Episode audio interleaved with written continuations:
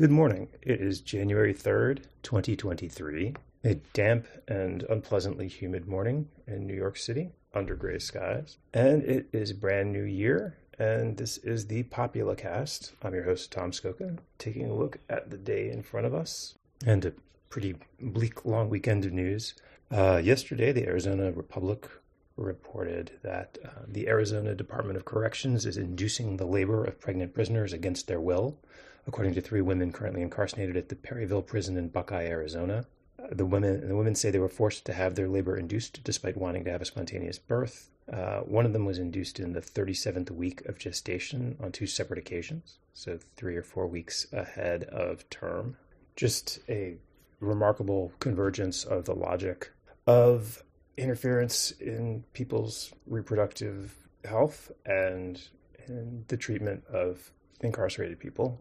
Two popular forms of dehumanization coming together in one god awful arrangement.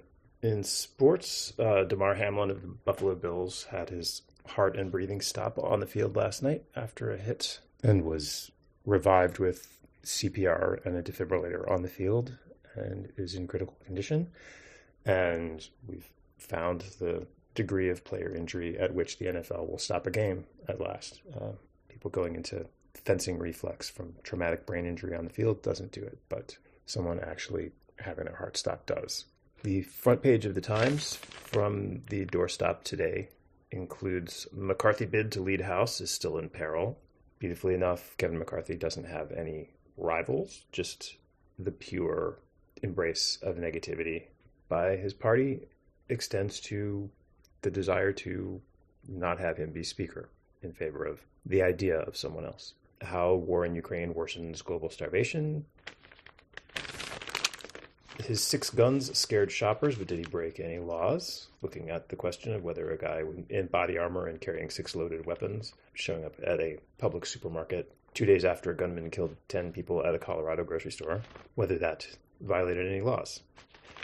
And China yielded on lockdown but woes last. A story about how, despite the fact that China has lifted its its pandemic control restrictions, something is continuing to disrupt and ravage their economy, almost as if there is a pandemic going on of a wildly contagious and debilitating disease. China's reversal of its COVID restrictions in early December was meant to help places like Guangzhou. But the chaotic approach has contributed to a tsunami of infections that has swept across the nation, overwhelming hospitals and funeral parlors. In many industries, truck drivers and other workers have quickly fallen ill, temporarily stretching staff and slowing operations. Now, faced with an unpredictable and uncontrolled epidemic and financial uncertainty, people and companies are spending cautiously, suggesting that the road to recovery will be uneven and painful. What if they're not on the road to recovery? What if we're not on the road to recovery? What if the entire idea of a road to recovery is a wishful gloss on an